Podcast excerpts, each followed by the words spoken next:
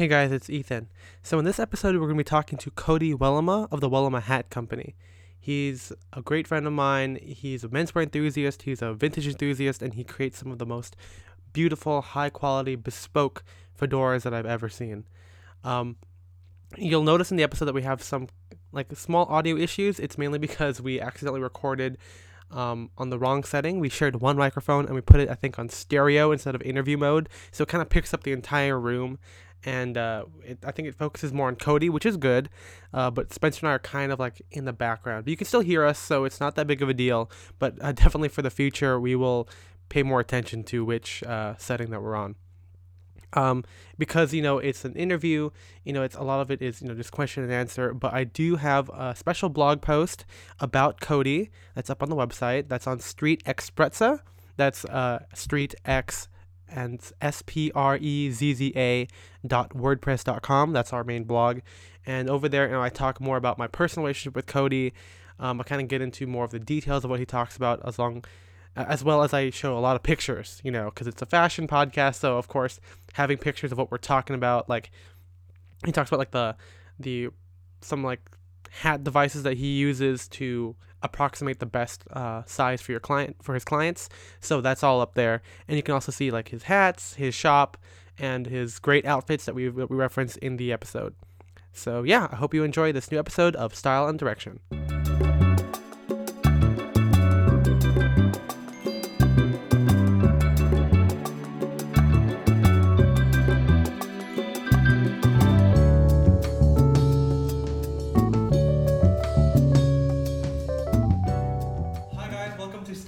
Direction, a menswear podcast without the stuffiness. This is your host Ethan Wong, And I'm Spencer Roddy.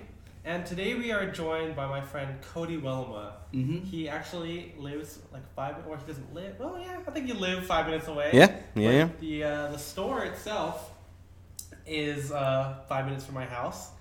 He's been uh, how long have you been in this for, Cody? Um, so I started the company in 2013 and was making hats a little bit before then. So whatever that math equates to, five, five years, Five years. something like that, Something like that, something yeah. like that. Wow, yeah. And, and like since then, I mean, I remember when you started, we started following each other. You had like a little bit of followers, and now you Mhm. have like, I think like fourteen thousand. I think something, something like that. Yeah, I don't know.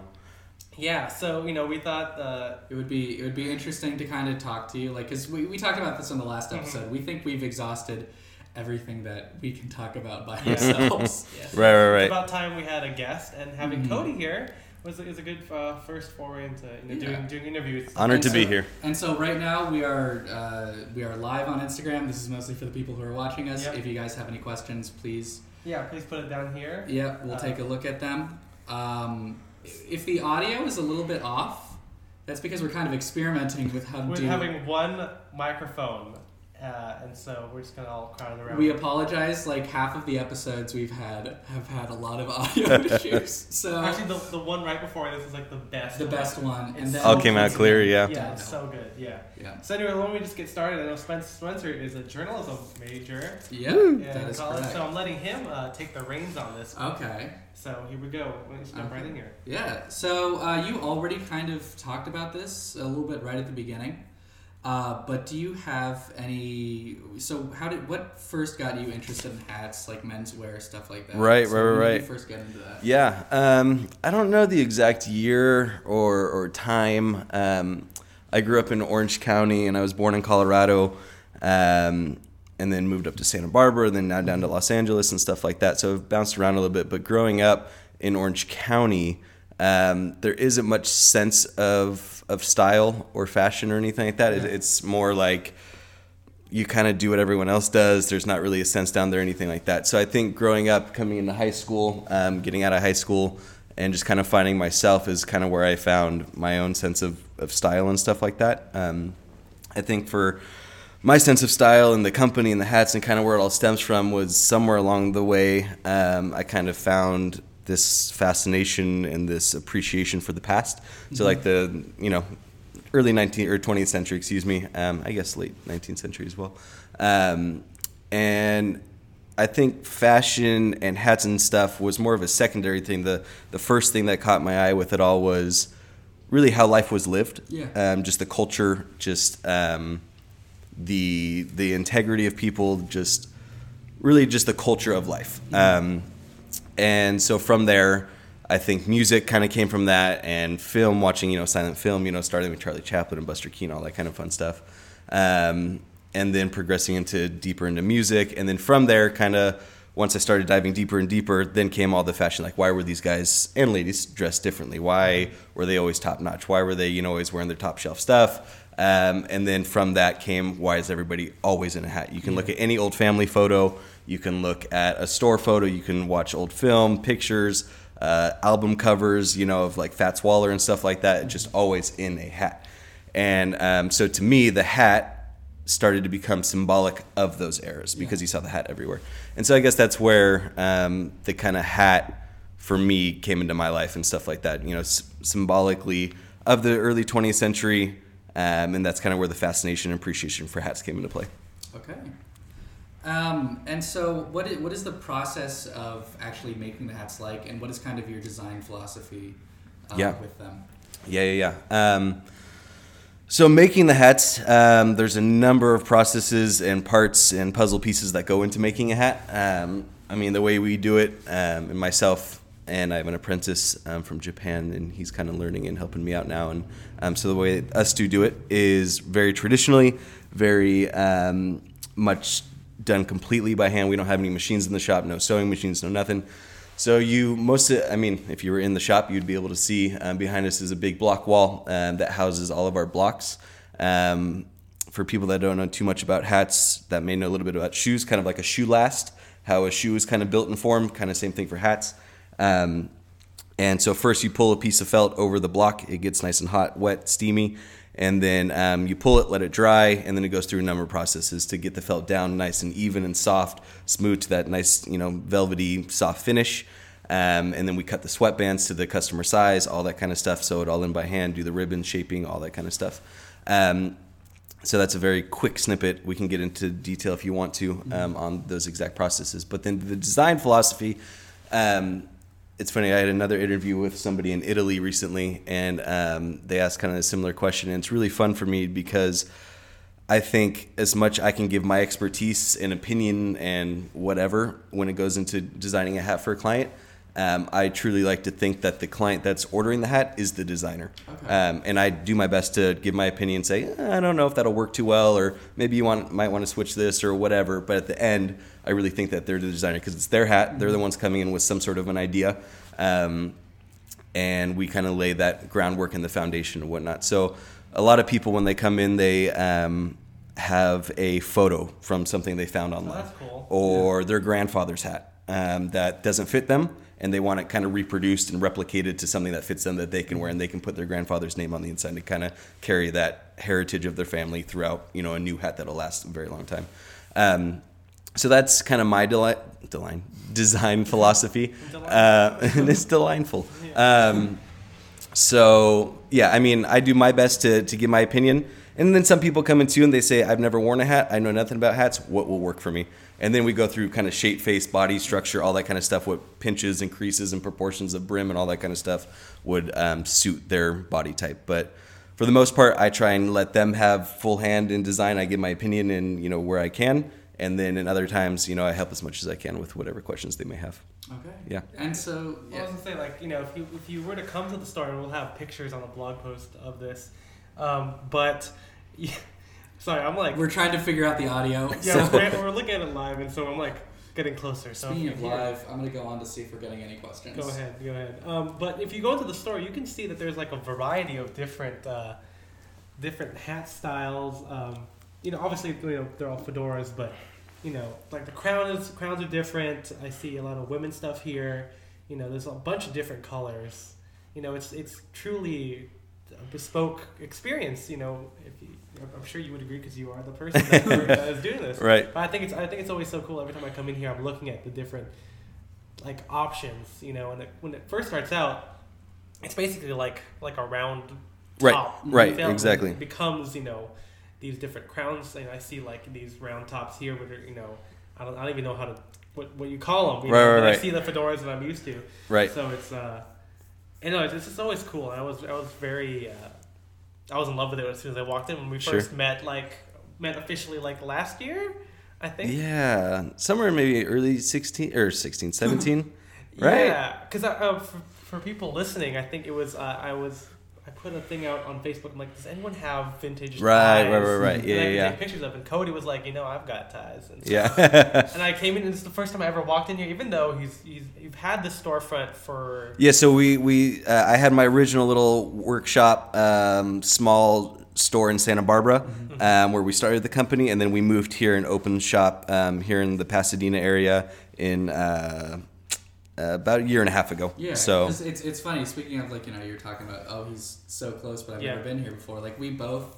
We both go to Joyride a lot, and Mm-hmm. if I recall correctly, they are always like, "Okay, we're going to some, you know, something down at like Wellema's." right, right, right, right. And I think we were all they were always like, "Oh, you should come." When they like talking to both of us, and we were like, They're like, yeah, I don't know about that guy. I'm not gonna go. It's- Well, no, it's just like oh, it's kind of far, and you know, I don't Right. know what's, what's going on, but yeah. yeah, because even before we started following each other, I would see like you would like my stuff, and I'm like, who, who is this guy? Who's this You guy know? liking And my stuff? I think at like w- I think inspiration like two years ago, like I think you did recognize me, and we talked. Sure. I had I had no idea. who- Right, right, right. That was just my bad, and then Mm-hmm. and then I think last inspiration we talked a little bit at the double RL thing, Sure, right. and um, it was I was like, oh yeah, this guy, this guy Cody's kind of cool, and then and then officially we like you know we became friends. And now I see you too much. yeah, every, literally every Saturday I'm here taking pictures. So if you look at Cody's Instagram, like ninety percent now That's right. is basically Ethan photography. That's right. Yeah. So well, so you you meant you were I think you brought it up earlier. It was like a bespoke ex- experience. So this is kind of a quick one, but when Sure. a customer does come in to get a hat and they say this is what I'm looking for, and you start making it, is it is it kind of like you know a bespoke spoot or bespoke spoot suit I love spoots. where there's where there's multiple fittings stuff like that, or is it just Um, you, they come in give you a photo? That's actually a good question. Yeah. That's a great question. Um, I mean, it depends on the client. Um, if they're very local, um, sometimes I'll bring them in for a second or third along the process. Not so much for an actual, um, it, like a bespoke suit. So you know, like I'll measure them with the tailor's tape up front, um, and that's more so would be, I guess, in suiting terms, uh, made to measure kind of stuff because I'm just using a tailor's tape. The way that I can truly be a bespoke hat maker is again, if you were in the store, you'd be able to see behind us um, a device called the Conformature and formillion. Um, it was a device created about 1860, mine is. Um, in France, and I got mine from France, and it shipped over to me. And it's a device that goes on your head. It looks like a uh, uh, some people say torture device, some people say steampunk something, but it's really just like a wood uh, device that goes on your head. It kind of looks like a top hat ish. Um, and all these kind of needles conform to your head, and it takes not only the size of your head, but the exact shape of your head. So all the bumps and crannies and all that kind of stuff. So that's kind of how we can be a true bespoke company versus just like custom hats, if that makes sense. Um, Does it fit like large? Yes, it, it goes over everyone. Small, big, you know, kind of conforms to that. Um, Oh, wow. I've never used it on somebody like on a size eight. Um, eights are really, you know, they're very big heads. Um, they're far and few in between, but I have made very, very big hats, even bigger than that. Um, but I haven't used the conformature on them. Um, that was a time ago before I got the conformature. Um, Sounds so weird. so, anyways, it, I know it's kind of a funky word. Um, so, anyways, so initially I'll I'll uh, do just the tailor's tape, the conformature stuff like that, um, and then if they're local and they're very, uh, I'm not 100 percent um, certain on the size, or even though I measure them accurately, I can tell that they like their hat just to be a little bit more comfortable, meaning a little bit on the loose side, which is hard to accurately measure because it's just more of like it just feels right kind of thing. So in that case, if they're local enough, um, once I start making their hat, I cut the sweatband to the size, all that stuff, it's sewn together. I'll ask them to come back in and we'll put just the sweatband on their head, see kind of how that feels, make any adjustments we may need to. And then once the hat's completely done, or even if you come in and you're looking at our ready to wear stuff that's not even a bespoke hat and you like something on the shelf, um, we can even make slight alterations with Yeah, that, just with a lot of steam. Um, 'Cause that's that's what Ethan did Yeah. with his Right, Yeah. exactly. Yeah, yeah. So like when you came in, um, and when anyone comes in, luckily the way that I build my hats, not luckily, it's by purpose. Um, the way that I build and construct my hats, um, and just the the high quality materials and stuff like that, um, they're made to almost self conform. So over time, um, with natural heat and perspiration that comes out of one's head. Um, it's almost replicating steam. So what steam does, it opens up the fibers in the felt, um, loosens it, makes it more malleable, and then as it cools off, it dries to that shape. So steam, we have a very high quality steam um, boiler in here, and it kind of, I don't know, gives off a big bellow of steam. But even with just natural heat and perspiration that comes out of one's head, um, it kind of does that. So, like we had an event in here last week. Yep. Was that right? Um, and a friend of mine picked up his custom hat um, at the very beginning of the event. He wanted to wear it for the night as his first kind of outing with the hat or whatever. And he loved how it fit. He said, you know, it was a little bit kind of pinchy here or whatever, um, kind of by his temple. And I said, okay, well, you know, I can completely adjust. that. I want you to be happy, but why don't you just wear it for the event and kind of see what happens? And because there's a lot of people, a little bit warm in here, um, natural heat and perspiration that's coming out by the end of the night, he said it fit like a glove. It was just perfect. Um, and that just is due to the like I'm saying the the perspiration and heat that's coming out it loosens up the hat and as it cools off it kind of shape shifts to your head and kind of dries back to that shape so over time um, even it depends on how often you're wearing the hat but um, it'll start to feel better the more the hat is worn. So there's kind of a couple different things. Sometimes it's just one quick fitting and like that's all I need. Sometimes I will bring them in and then sometimes it's like a last minute when they're picking up the hat just so, some adjustments stuff like that. So there's a couple of different things. So sometimes second fittings You know, the more and more we talk, it sounds like it's, it's very similar to like a sh- like a bespoke shoemaker, right? Right, Because right. then even over time with shoes, they end up loosening up. Exactly. And- Which has a lot to do with leather. I mean, a lot of sh- shoes are made out of leather. So leather conforms and shapeshifts as it breaks in. Um, and I tell people that too. I said, "You look, this is a brand new piece of, or brand new piece of hat. This is a brand new hat, just like a brand new shoe. It needs to be broken in. The leather needs to get softer and break in. The felt needs to become softer and break in. The material itself will soften. Just you know, the the hand, like the actual feel and texture of it, will um, you know kind of break in. Same thing with the shoe. You know, it gets that patina, it starts to break in, and kind of develops its own character as it's worn. So that's kind of the same thing. Yeah, me and shoemaking. I have a couple shoe um, maker friends, cobbler stuff like that throughout Los Angeles, and we have a very similar crafting uh, not policy, but just crafting idea and philosophy. Right. Um, our clients are kind of the same. We talk about, you know, even though we're making two different things and two different tools and all that kind of stuff, it's very similar to each other. It's a good point. Okay. Yeah. Let's get a quick audience question. This one comes from Jake Couple? Cupel? Hi, Jake. Jake is just asking Can you recommend the best way to transport multiple hats for travel? Hatbox. Done deal. There you go. It, it depends on, I would say, where you're not like your actual destination, but like, are you doing car, train, airplane? Are you just trying to like walk to the store? Like, you know, like, what do you mean by travel? Um, but hat boxes for sure. Hi, by the way. Hello. I don't I don't think I know you, but that's cool. Um, so hat boxes. So I have my own uh, hat box that we sell here in the store. Um, they're American made out of the East Coast. They're beautiful, beautiful boxes. Um, ours have a nice insert on the inside, um, meaning that the hat kind of goes upside down. Um, so the crown is facing down, the brim is facing up. And what that does is it prevents the hat from really moving around and getting banged up as you're traveling against the inside of the box. It kind of keeps it in place. Um, so when my wife and I travel, um, we put both of our hats in one box and they're carry-on size, which is great. Um, so depending, obviously, on the box, you can find vintage boxes at you know flea markets, eBay, stuff like that. Um, sometimes those are a little bit flimsy. Um, ours are very, very nice, high quality chipboard, so they're a little bit more sturdy and strong, um, more durable. Um, so overall, I would just say hat box. Um, there's different types, like I said. You can find different ones at different places. Sometimes other hat stores. Um, majority of the time, I have found that hat boxes these days are pretty cheap, um, meaning just the overall quality and durability of them. Um, so that's why I'm pretty proud of ours to offer them to our clients. And who makes your hat boxes? It's a very small mom and pop company out of the East Coast called Sarah's Hat Boxes, um, and uh, yeah, they're just little mom and pop, and they make my hat boxes. They're great. They, they look really. I mean, I, I remember one of my favorite pictures I ever took for Cody was like one where they're like sitting on the table. Right? Yeah. And it's so great, and I, I mean, you'll, you guys will see it, but Yeah. it's like a gorgeous, like kind of purplish and something Yeah. like a brown. Yeah, exactly. So, I mean, technically, when I order them, they're both brown, quote, Oh, quote. really? But one is a glossy finish and one's a matte finish. Oh, so the okay. glossy finish gives that purple hue, Oh, which actually I really like. It's kind of elegant looking. Um, but yeah, they really are. I mean, I almost every day people walk in just to see the shop and. One of the main things they say is like, "Oh, hat boxes." You just don't see hat boxes really anymore, or hats in general. Hat stores. I mean, it's kind of the whole thing, but really, hat boxes in you know nice, high quality ones. They just whether they buy the box or not, whether they like hats or not, they're just like, whoa, your hat like hat boxes, like that's crazy, and they just love them. So, um, anyways, travel hat boxes. They also have like like really hard shell, like plastic crazy durable hat boxes. Those are more so um, you can fit like something like me if I'm traveling abroad or to New York for a show or something like that. I can put like six to a dozen to like 20 hats in one box and then I can check it under the plane. I don't have to worry about it. It's like very hard shell, almost like military grade, you know, box kind of thing. Um, but anyways, to answer your question, Jake, uh, hat boxes.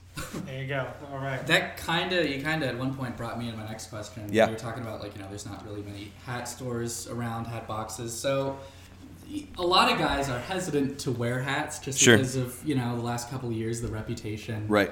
of people who wear fedoras and hats stuff Sure, like that kind sure. of neckbeardy nerdy guys Right. so I mean, we are nerds, so. we are um, but yeah so so how, how, how do you think guys can like pull off hats without looking ridiculous Right. No, totally. I think the first thing, um, in my opinion, would be to get rid of the stigma and the negative connotation of the word fedora.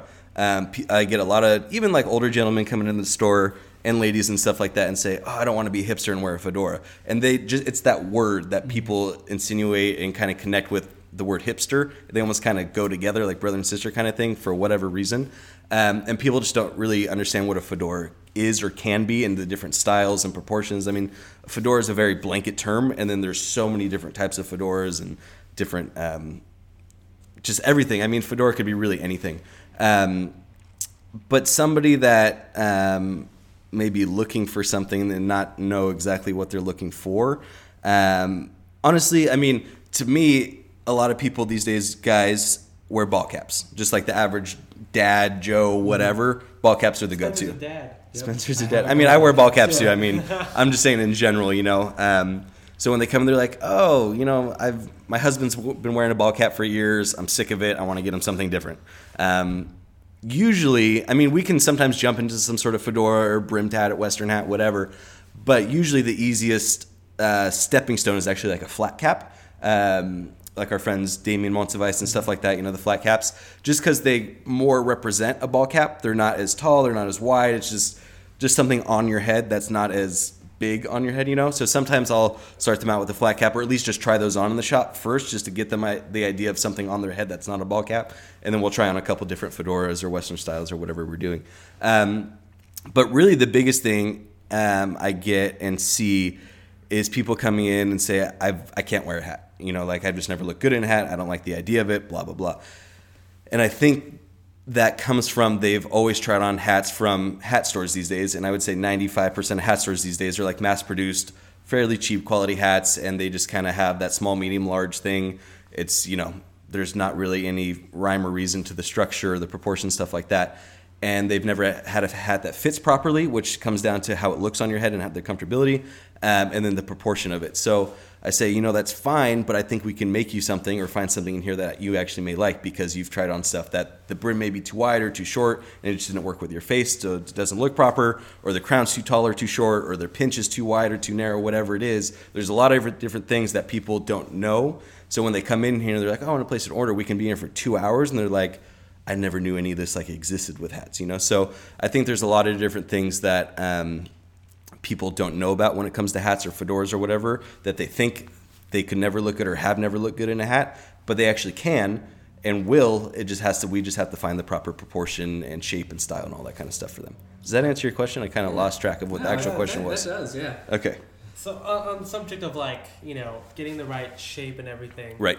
How does you know getting the vintage you know that Right. whole the vintage look? Yeah. Does that come up very often with people like oh I want like a thirty style fedora? Totally. Yeah, yeah, yeah. Um, I mean, period stuff we do all the time in here. Again, stemming from a, appreciation um, and like the foundation of the company coming from the 30s and 40s and stuff like that. Um, I definitely enjoy doing period pieces. Um, and when I say period pieces, for those don't, you know, 1930s and Yeah. 40s and stuff like that.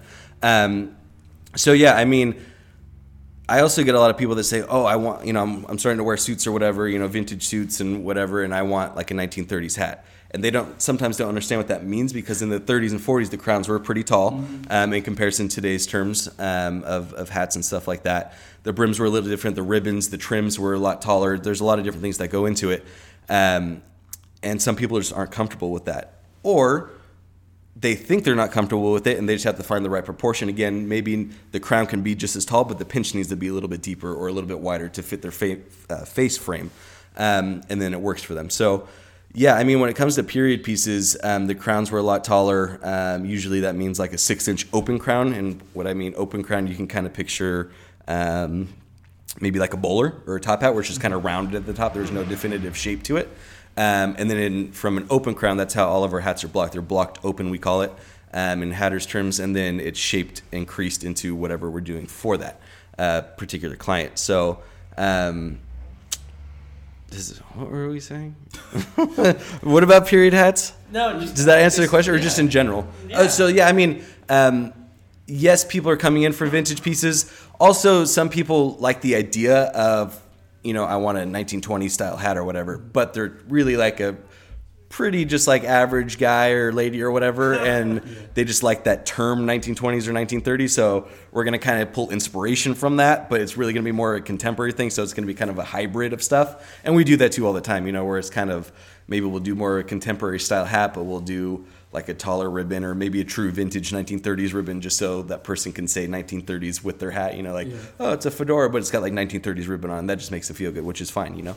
Um, and that's something again that i really really really enjoy. What i do here is i was actually just talking to a client about this last night here um, that every single person that walks into the store is different from the next person that walks into the store.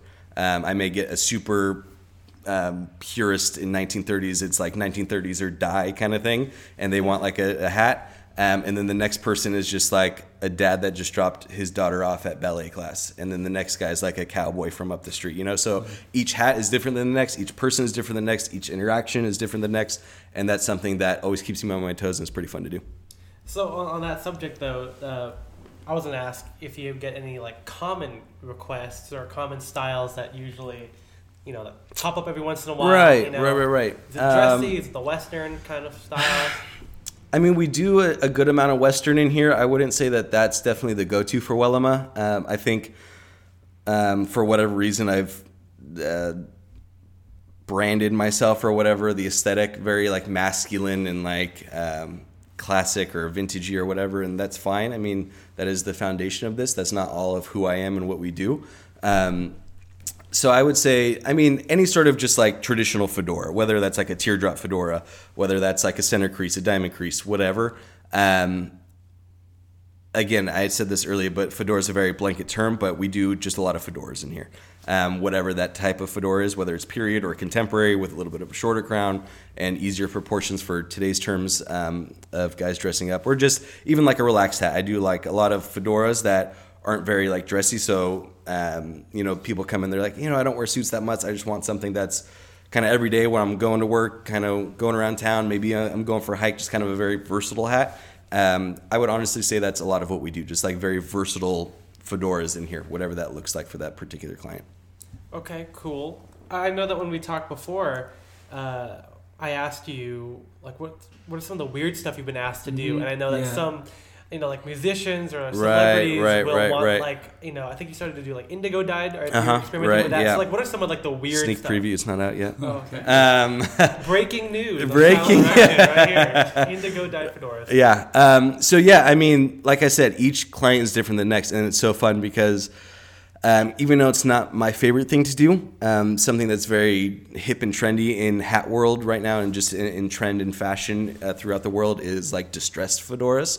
Um, Just like jeans. it- yeah, honestly, yeah, kind of. So you know, getting like a brand new hat and then having us distress it to make it look like it's really old or how do you do that exactly? uh, hatter secrets. The Uh, magician never That's right. No, I mean, there's a number. It depends on like how distressed they want it. If they want it just kind of lightly, you know, like it just got dropped on the ground, or they want it look like a train ran over it. You know, like it depends on what they want. You just take it to the train. no, exactly. the real deal. Yeah, exactly. So I mean, it just depends. There's a number of things that we do to it, um, or can do to it, but.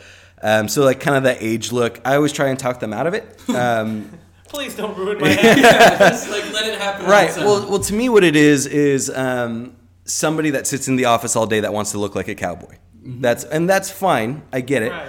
But my idea is for me to build you a beautiful brand new hat and then come back to me in 15 years with its actual character. Yeah. You know, from you going on a hike or.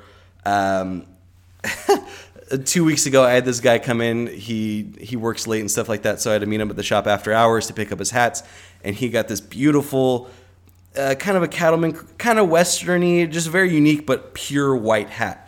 Um, and he also got a black hat, two of the exact same hat, one all black, one all white. And he comes in, it's late, it's kind of dark in here, and um, he's like, "Oh, sorry, I'm late. I just got done uh, fixing my motorcycle or something like that."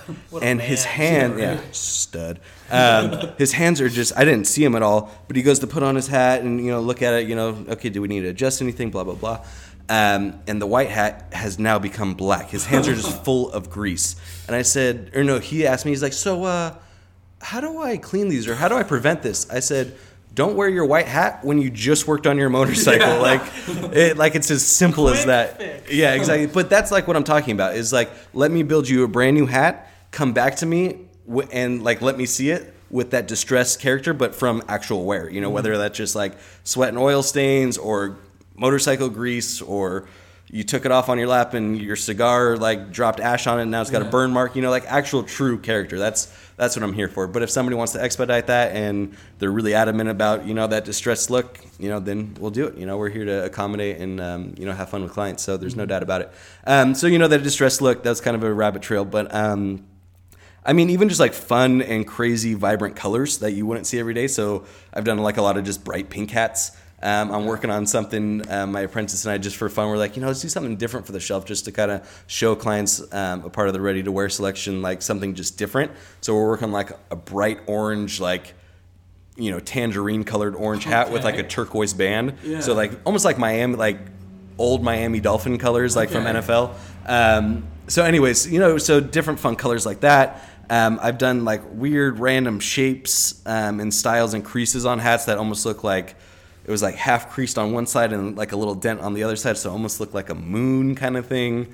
Um, weird brims. I mean, all sorts of different stuff. It's it's been fun to work with clients and kind of do different things with them, whatever that looks like. So we've done a number of different things. But yes, um, sneak preview. We are doing or starting to do indigo dye. We sent some felts to Japan um, to get truly indigo dyed from an indigo farm out there, which is pretty phenomenal. We just got a couple samples back. We'll be uh, making those um, and uh, kind of debuting them at Inspiration next month. Okay. Um, and then Mark our calendars, everybody. Yeah, We're I'm all- looking forward to seeing that because Yeah. I just watched a Facebook video about indigo dye. Oh, there we go. Yeah, yeah. yeah. Um, so yeah, and then our hope is to do kind of as long as once we actually get building and blocking and stuff like that, the indigo doesn't run and die and you know kind of kill all of our blocks and you know run on your face when you're wearing stuff like that. As long as everything's cool, um, the hope is to kind of do increments of like a dozen limited pieces kind of thing and there's like a dozen per season or maybe a dozen per year. I'm not sure how i'm going to do it yet.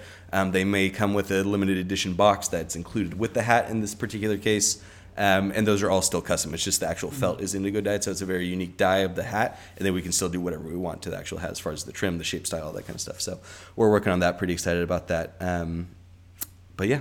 That's yeah cool. i hope that answers so, the question. And so I know that, like you know, from talking to Ethan, you're kind of moving away from trying to, you know, market to straight, like you know, the vintage scene. Right. Well, we Right, hit right. on, on that first. So, like, Yeah. your Yeah. clients, I'm sure that when you started, you wanted to go after the vintage. people. Exactly, because I mean, I was really into vintage clothing myself. Uh, I would say 90% of my closet was, you know, pre 60s vintage. Um, obviously, again, going back to the foundation was, you know, very quote unquote vintage. Um, um, even the tools, you know, kind of everything. My, my mindset was very vintagey, if you will. Um, And, and for those of you listening, there is a pretty sizable vintage community here in Southern Yeah. Right, California. yeah. So, you know. Which I mean, we still do too. Um, you know, I have a collection of vintage hats in the store. I sell vintage hats. I've got the vintage ties. We sell vintage clothing in here uh, from time to time. Not like a vintage store, but you know, just a couple eclectic pieces. Um, but yeah, so I mean, it definitely started with that. Um, I wanted to make you know vintage inspired fedoras and stuff like that, and we still do um, for particular clients. But for the the last, I would say, two years or so, since I moved to Los Angeles, maybe even a little bit before starting in Santa Barbara, I really tried to um, drive all my energy and efforts into the vintage community, um, like trying to advertise and market and do vintage trade shows and this, that, and the other. And the response that I got was um, not exactly what I expected, which now I understand a little bit more. But they respected and appreciated what I was doing, but I would they would not purchase a hat from us because it wasn't a 1940 Stetson. I found that the vintage community can be a little bit too much of a purist community, if you will. Right, yeah. Where, like I said, it's like 1930s or die kind of thing, where um, you know everything has to be head to toe in 1930s, otherwise I won't wear it, kind of thing. Um, so I was like, okay, that's interesting, um, and I started to see that over the year. So I've kind of backed out of the vintage community a little, not community as like personal life because I still have a lot of friends and you know we still do vintage events and stuff, but more so as the company, um, because most of our clients are just average shows, which is awesome. You know, like the mom, the dad, like I said, they just drop their kids off at school and they want to come in for a hat. Um, yeah, I get you know the nice classic menswear guys too, and the moms and you know fashion kind of people. But I get a lot of just people that just want to wear a good hat and something that's going to last, and they'll be able to pass it down to their kids and stuff like that, which is awesome. Um, so as a shop and as a company, the foundation is still quote unquote vintagey, but um, my marketing ideas and the way that I've kind of designed stuff and going forward with ideas for 2018 and stuff like that, um, we're kind of gearing away from vintage a little bit, even though inspiration and we'll still do trade shows like that. Um, but yeah, the vintage community, at least here in Los Angeles, was receptive to what I would do, and they would bring me their old hats um, to get restored and cleaned and a new sweatband in their 19 whatever it is, but they would never buy a hat from me. So I was like, okay, let's stop kind of marketing to them a little bit and let's go into a different market that we still enjoy, that I still love, um, and stuff like that. So I mean, that's kind of where it is for a company, and same for myself. I mean, I unfortunately found myself getting into that same mindset of like 1930s or die. I was like you know, I'll wear one of my hats, but everything I want to wear is like pure 1940s, and I won't wear anything else. And I started like, you know, in my own mindset, like Cody, why are you doing this? Like that's not really who you are. Yeah. Um, it was almost like I was following a trend. If I'm just being honest, like that's kind of how I felt. Um, so I was like, you know, what what is my fashion like? What is my style like? What do I like to wear? And it's kind of a mix of things. You know, it's wearing a pair of 1940s trousers with uh, an OCBD or whatever it is. You know, or like a, a vintage tie with um, you know, a a a pair of modern trousers or whatever it is, you know, just kind of like of modern trousers. exactly. That's what I'm I'm saying. aware of modern Yeah, trousers. I'm also not only Yeah. you know curating my own style, but I'm also creating my own vocabulary now. Oh, so great. yeah, so look out for the dictionary. Yeah, yeah. exactly. It's coming out. News again. um, so that's it's kind of like a personal thing, and I think that's because I am the face of the company. It's pretty much only me in here doing every single aspect of the company. Right. My own personal life flows into the company and then overflows into the clients and kind of the aesthetic of the shop and the company as well. So I've kind of switched up my own thing over the last year or so, um, and even more so recently in the past few months. Um, and I think that's also reflected the shop a little bit in a positive way. And so, sorry, but yeah. So speaking about like how things have kind of changed, Yeah. I don't, I don't think this is something that has necessarily changed, but for people listening, when they, you know, we're talking about we're in a hat shop, you might imagine that there's only hats here. That's not the case. This is kind of a shop where it's, it seems like you're just kind of, you know, curating different like artisanal Exactly. products, like high quality handmade stuff in here. So is that is that something that was fairly recent, or when you opened it down here, was that? No, when I opened, I was uh, from the get go. I was you know carrying other things, and that's kind of where I found I stopped myself and I said, Cody, why are you becoming too much of a purist kind of thing?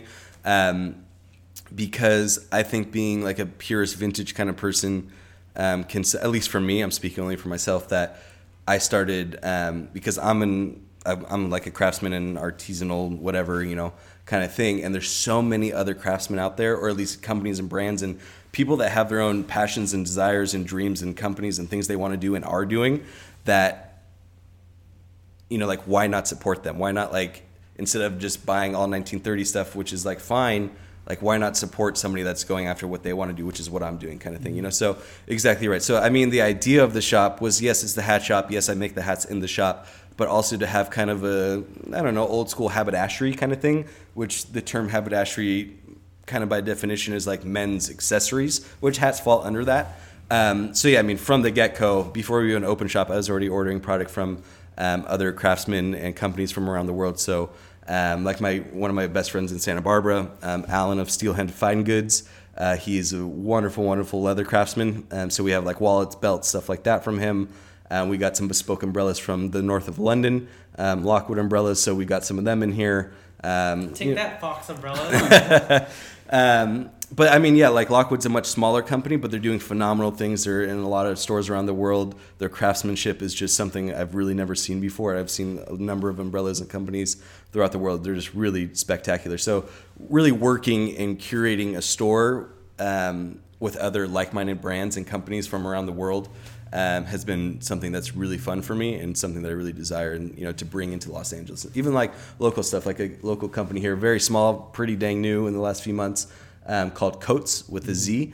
Um, it's actually yeah, super cool. Um, she actually started the company because she was making coats, um, almost like kimono inspired Japanese, kind of like pullover, just long coat kind of things, but out of um, like African strip weave cottons and really cool like Japanese materials and stuff like that. So that was like her first thing was the coat, and then she made the baseball shirt, and then uh, another type of shirt and another type of kimono. Anyways, um, so we carry a couple of her baseball shirts in here. So it's really fun to work with other companies like that, small brands. So on the mention of Japanese, you know, I feel like that's been a big thing with your company, especially right. you know fairly recently, right. with inspiration and everything. Right. You know your your uh, I want to say I was gonna say Akira was inspiration, but Akira is your apprentice. Right, right, right. You know, and then just last uh, last week, you know, we had Clutch Golf. Right. You know, and he was wearing one of your fedoras too. Right. And so, so how do you feel about like the whole Japanese influence kind of coming in? Like, yeah, I mean, it's awesome. I mean, I talk about that. A lot of people always have the questions about that, and it's cool. I mean, the Japanese culture and heritage and style and fashion, um, you know, pulls from a lot of American heritage and American classics and stuff like that. Whether you should read Ametora. That's a great book, by the way, guys. the the plug. The plug. the plug. That's our, that's it is though. Yeah. no, it is though. It really is. So I mean, yeah, it's been fun. I mean, I kind of started uh, getting recognized and recognizing Japanese and stuff like that back in um, uh, 2000. I think it was 14 when I first did inspiration in New York. That was the first inspiration that I did was in New York.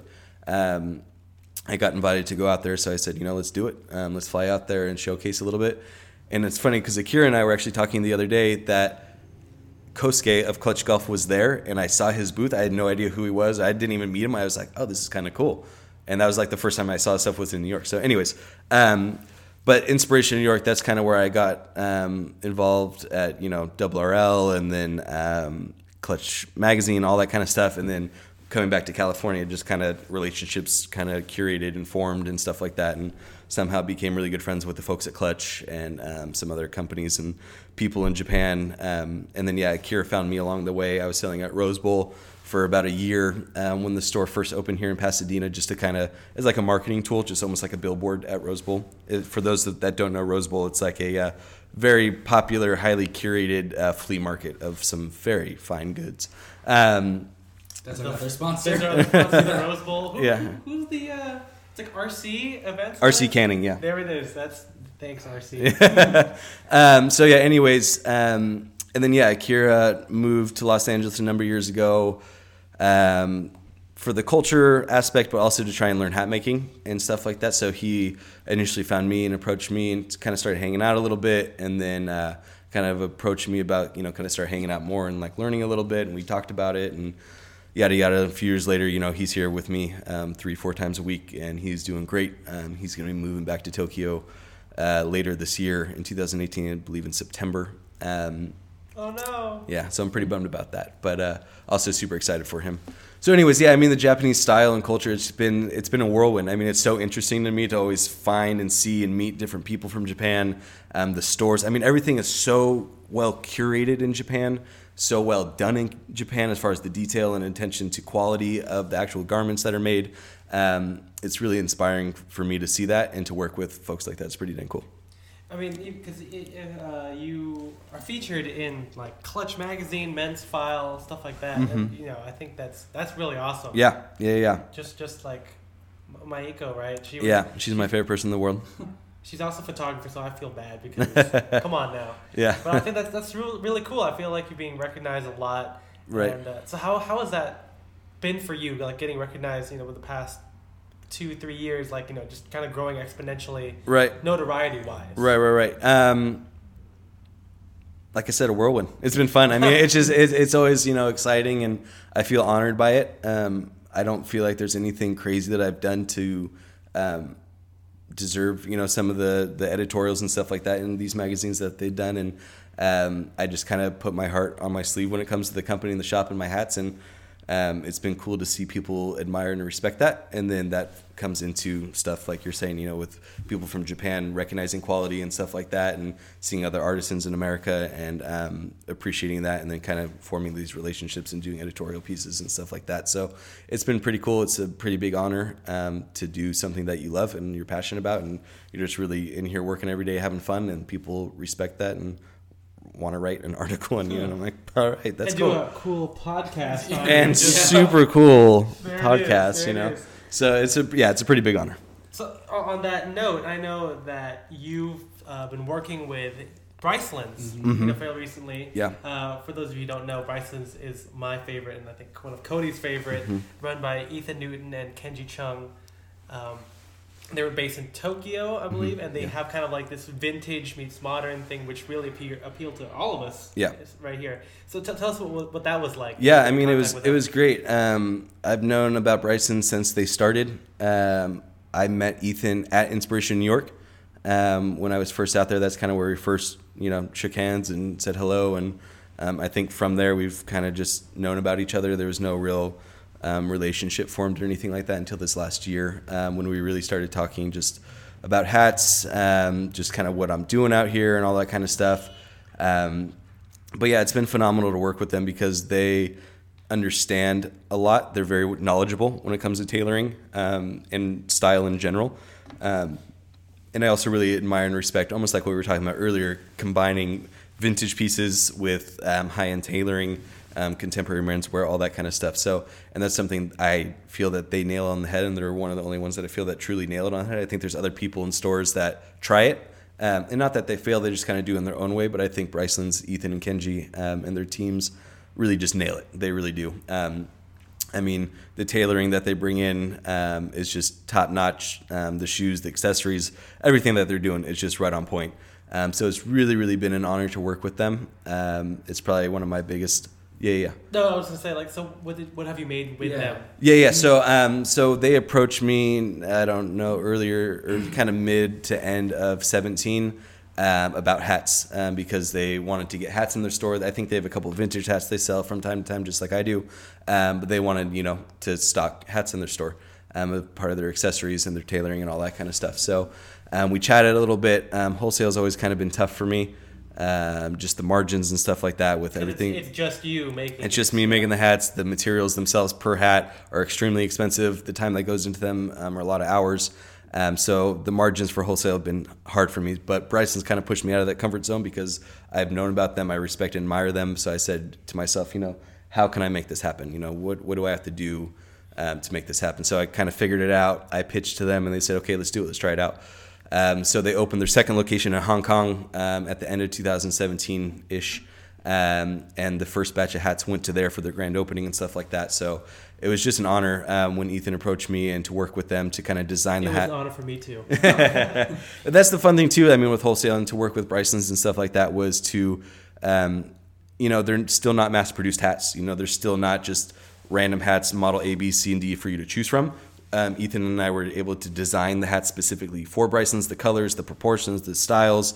Um, you know, get the Bryson's name on the inside sweatband, all that kind of stuff. So it's truly a hat tailored to Bryson's that they get to offer their clients, um, and that's pretty fun to work with. So yeah, when they approached me, I was honored. I made it happen. We talked, uh, we designed, and uh, we got it going. So yeah, we made that first batch for Hong Kong, and then um, and then right now, as we're talking, I just finished uh, one style hat, and the second style hat is on the blocks drying over the weekend. Um, and will be shipped to Tokyo for their Tokyo location next week. So both stores, store, stores, stores will carry uh, Wellema, and um, yeah, and then also the hope, and we've talked about it uh, with Ethan a little bit, is to actually get out to Tokyo, possibly Hong Kong as well, do like a little mini trunk show, but also you know be able to actually measure the clients in Tokyo and Hong Kong, have their clients um, get a unique experience with hat making, measure them up, get a custom hat instead of just the couple offerings that they offer in the store uh, for their ready to wear stuff. So we're working on that as well. But um, yeah, Bryson's fantastic people, great people to work with. so what are the two models? You said two models. Right. Yeah. What- So the two that we've done, um, kind of like a traditional. They're both kind of period pieces, um, just meaning taller crowns, stuff like that. Um, the first one was kind of modeled after like a 1940 Stetson open road, kind of like a taller center crease, uh, silver belly, silver belly color. So silver belly felt, silver belly trim.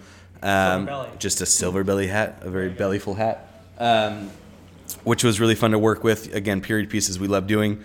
Um, so that was great. And the second hat was like a brown on brown hat, um, modeled after Bogart in the Maltese Falcon. Um, that's kind of the idea that Ethan originally pitched me. He's like, this is like my idea of like the quintessential fedora was Bogart and the Maltese Falcon. I said, all right, let's do it. Let's make it happen. We kind of fine tune a few things. And then, um, so that's a brown on brown uh, kind of diamond creased fedora. Um, so they have that center crease in silver belly, diamond crease in brown. Um, I was able to uh, get some vintage trims for them. So both all the hats are made out of uh, like original 1930s and 40s trimmings and stuff like that. So they're really top notch hats for them. I'm pretty proud of them. And um, yeah, it's been really cool to see the hats on their shelves. That's so cool. and It will be my honor to take pictures of that. That's right. um, so on that note, so we were talking about how you started working with Brycelands, how you get this notoriety.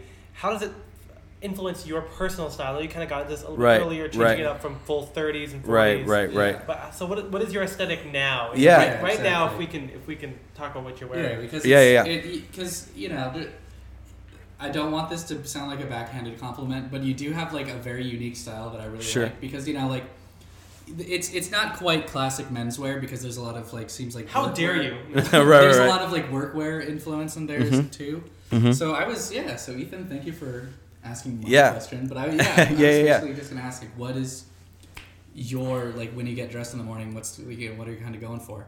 and your inspirations as Yeah, well. exactly. Right. Yeah, yeah, yeah. Um, I don't know. I find myself to really be my own person, Mm-hmm. um, which I love. So, I mean, one day it may be a little bit more classic, you know, suiting kind of stuff. One day a little bit more workwear inspired. One day kind of just like casual.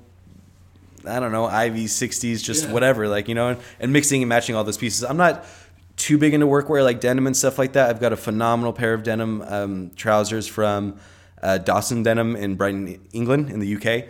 Um, again, people in Europe, Asia, stuff like that, they're just doing it right, man. Their quality, it's just, anyways, the plug for Dawson. Um, uh, but yeah, I mean, it's really a mixture of things. I mean, yeah, Bryceland's. I wish I could buy every single piece from them and just have it in my closet because, like I said, I think they Hint, nailed. hint. Yeah.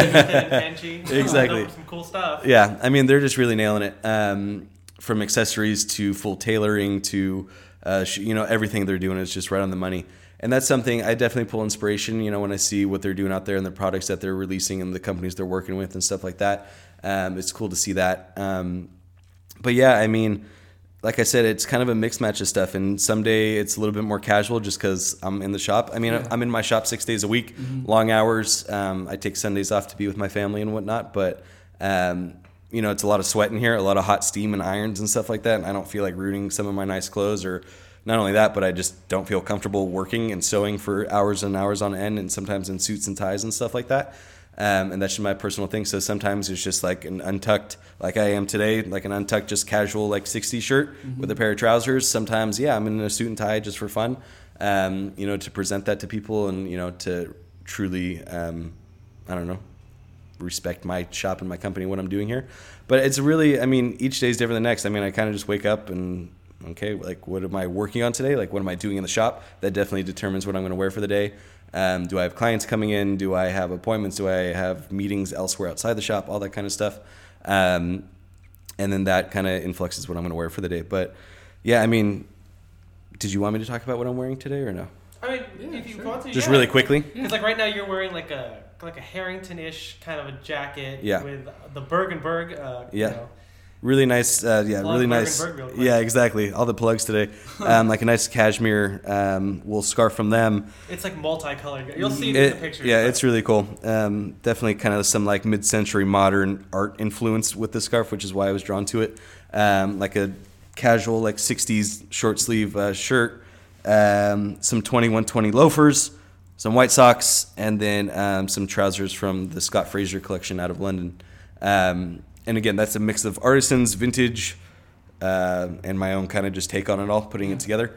Um, but yeah, sometimes it's wearing a pair of like 40s trousers, like the other day with um, I was wearing a Bryceland shirt, um, an OCBD, and then um, a coat from a company in London called Private White. So again, mixing, matching stuff. So I mean, I like to mix and match. Sometimes my suits mostly are pure vintage, um, which are fine. I've got a couple jackets that are modern and stuff like that, more contemporary menswear.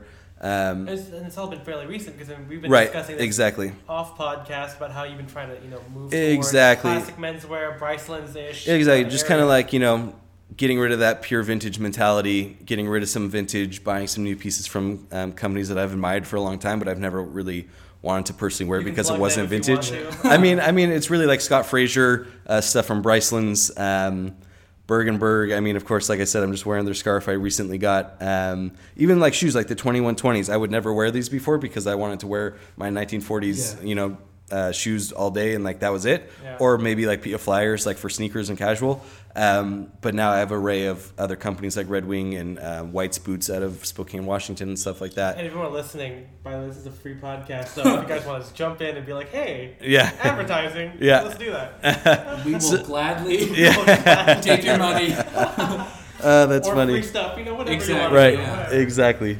Um, but yeah, I mean, there's just way too many cool companies and stores um, in Los Angeles and throughout the world to uh, for myself to p- purely fixate on vintage. Um, one of my favorite stores in Los Angeles is called County Limited, um, County Ltd, and they're kind of more Japanese influenced, mid-century modern. Some wonderful art in there, some furniture pieces, um, and then Lady White Co. Um, they started with just the white T-shirt and then kind of progressed out of there. A lot of really high quality T-shirts, um, thermals, jackets, stuff like that. That's kind of their little um, flagship store too. So I mean, Lady Whiteco, I've enjoyed wearing um, their accessories.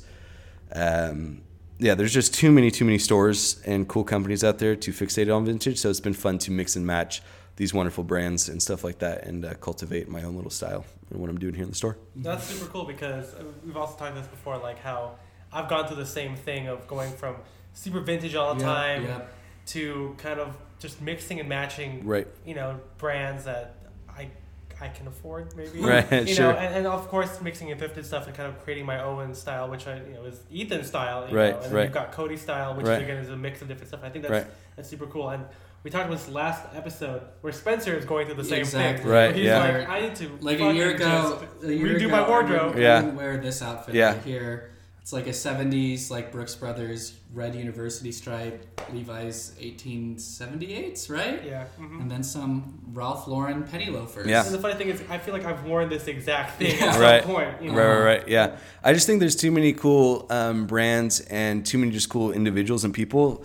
Influence is cool to like look at somebody else's style and be like, oh, that's cool. It's another thing to copy their style because it's theirs and not yours. I mean, Yep. you can pull influence, but I think everybody's so unique and uh, like created to be their own person and whatnot. So I mean, pulling influence is awesome, but I think just being your own person is even better. You know, whatever that is. So you know, make your own style. I like to make my own style mine. Whether you guys like it or not, I can care less. It's mine. You know, whether some high end fashion person at GQ likes what I'm doing or not, I can care less. You know, it's my own things. People will like it, people won't. But really making your own style yours, I think, is super important. And that's what I kind of go with when I wake up in the morning. That's really cool. Yeah. Yeah. Uh, so for our, our last question, I just want to kind of go into like what's what's in the future. I know Yeah, that you've exactly. been doing. Yeah. Did I read your mind? You you, ex- you Oh. read my mind. Whoa. That's a song from um, Superman. so did you did you know that the love theme from the original Superman? His lyrics. Yeah, no, it's, yeah. Here we so go, it was Rabbit by Trail. John Williams, and then they added lyrics to it, and it's called "Can You Read My Mind." Also, Really? the Cantina song from Star Wars has an official name, isn't it? Doesn't it? Oh yeah, I It's like something. It's like love something. Love is in the title. Okay. Yeah, this is Well- for our, our secondary podcast. Right. Uh, Ethan and Spencer talk score, scores. Um, but yeah, so you've been talking, you know, we, we, we've Right, been talking right, about right, the right, guide stuff, right. doing wholesale with Bryceland Right, a little bit. So yeah. and I know you did go into the stylism Yeah, for, yeah. our, for our people Right. as well. Um, so kind of 2018. Is that what the question is? Yeah, basically. I mean, are there are there plans to like expand? Like, what other brands are you thinking? Like, is there anything in the works that you're kind of Sure, Either gonna be um, or working with? Yeah, um, carrying brands, not so much. Um, at least, I mean, I'm always open to it. Just nothing on my mind right now. Um, I'd love to get a few of my friend Kosuke's pieces in here from Clutch Golf, just like a couple jackets Does or he have something a like that. storefront? Uh, he doesn't have a storefront. He's got a killer little workshop in downtown LA, um, kind of office Can we workshop. we gotta Let's visit. Yeah, it's really cool. It's pretty cool. I mean, I'm always open to stuff. It's just when I run every single aspect of the business from social media to branding to making the actual hats to running the store to cleaning the store to let alone my family and stuff like that. Um, it's hard for me to focus on like, okay, what other brands can I bring in or what can I do? My brain's always everywhere doing everything. Um, so I think for right now, um, we're working on upgrading the shop a little bit. We're going to be putting in a new, uh, wonderful shelving unit um, to house a lot of new hats to showcase them a little bit better in here. Um, that's coming up for that. Um, curating. I'm trying to think if there's any companies. I mean, we just brought in Knickerbocker uh, for the winter, just some knit caps, not so much their full clothing line. Um, I'm- If you see pictures of Ethan, he's usually wearing that, that blue bean. yeah, yeah, exactly. Um, so Knickerbocker's a killer company out of Brooklyn. Um, we're good friends with AJ, who's one of the owners over there. Um, and uh, since it kind of fell into heads where we and we don't do any beanies or knits or anything like that, we decided to kind of carry a small selection of them for winter, which are now pretty much sold out. A couple left, um, but we'll see what that looks like for spring and summer. Um, yeah, so I mean, as far as the shop, it's pretty much just staying, just making hats for people. Um, we have our first baby on the way next month, so that's going to change up life a little bit. Yeah. And you know, I don't know what that looks like. I'm going to be taking just a couple weeks off and whatnot, so kind of regrouping for 2018. Um, we plan to do. My plan is hopefully, again, depending on the baby, to travel a little bit to other parts of the country and world to do trade shows, to work with other stores. Um, hoping to get to Pitti and showcase there. Obviously, it just passed, but next this time next year in January, I don't think I'll do summer, um, just because I think that's a little too close with baby for a big, you know, international trade show like that. But I think January will be in Pitti. I hope to showcase. Um, and yeah, really just working with other cool people, other cool brands. I hope to maybe do some collaborations with some companies, um, work with other stores, get Wellema out there, and uh, yeah, keep measuring people's heads. Okay. So where can people kind of uh, get in contact with you, or for the SoCal locals? That Yeah, just call 911. Perfect. Yeah. The I answer need- right away. I need a hat. Stat. yeah. Um, you can find us obviously on social media, Instagram. Um, we're not too much on Facebook anymore. We kind of just like forward Instagram to Facebook, but the company is on there. Uh, Wellema Hat Company, or I think it's just Co. Um, so W E L L E M A Hat Co. Um, for social media. Um, the shop is in North Pasadena in a little town called Altadena, um, 837 East Mariposa. Um, you And can email me orders at wellemahatco.com and you can find all that other information online. You can give me a shout. Yeah. Generally, what is going to be the price range? Because I know. Yeah, good question. So it depends on material and which lies the quality of the hat. If you want to do um, the introductory, which is still a nice quality uh, felt for hats at a, like a European hair. If you want to do pure beaver blend, if you want to do dress weight, western weight, there's a lot of different things that go into it. But base prices are about three to six hundred, give or take, and can kind of fluctuate in and out of there depending on what we're actually doing to the hat. Uh, but most of that price is on material. You can find more breakdowns on pricing and the details of material online on our website. Um, yeah, that's kind of the pricing range. Okay, Cool. Great. Alright, Anything else you want to plug at the end here? a couple more- a Um, couple more yeah, let me just go down my list of favorite Open up the companies and brands bag, and people in the world. No, um, yeah, just keep an eye out if you want your head measured. Um, we do remote stuff too. I've got clients around the world, country. We ship hats all over the place. You don't need to be here and come into the store to get fitted. We can work on that through email and telephone. Um, but yeah, if you're looking for a hat, give us a shout. Cool. All right. Well, thank you, Cody. Thank you. Thanks for having me. Um, we'll uh, you, you'll see all his pictures. I mean, you. We're, we're- there's going to be a. I post a uh, portrait of Cody like every like Wednesday. If I've got if I'm like slow in content, there's no blog post. I go into my folder of all the Cody pictures. And I'm like, okay, well that's a good one. I'm gonna put that. today. yeah, but there's going to be a supplementary blog post for for the interview that we're probably going to see all the outfits Yeah, that we described. exactly, Some of, the, some of yeah. the pictures of things that we talked about. Sure. Yeah. So yeah. All right. Well, thank thank you. Yeah, Uh, thank do, do you you. want to have you want to come up with our cool sign off? We have a new we have a sign off different one every single Because we haven't come up with a good one. Okay. So- well, like I need to come up with Yeah, one for you guys. whatever- yeah, Yeah, we- putting you on the spot. Yeah. Oh gosh. Um, Go Make it good. oh wow, This you're really.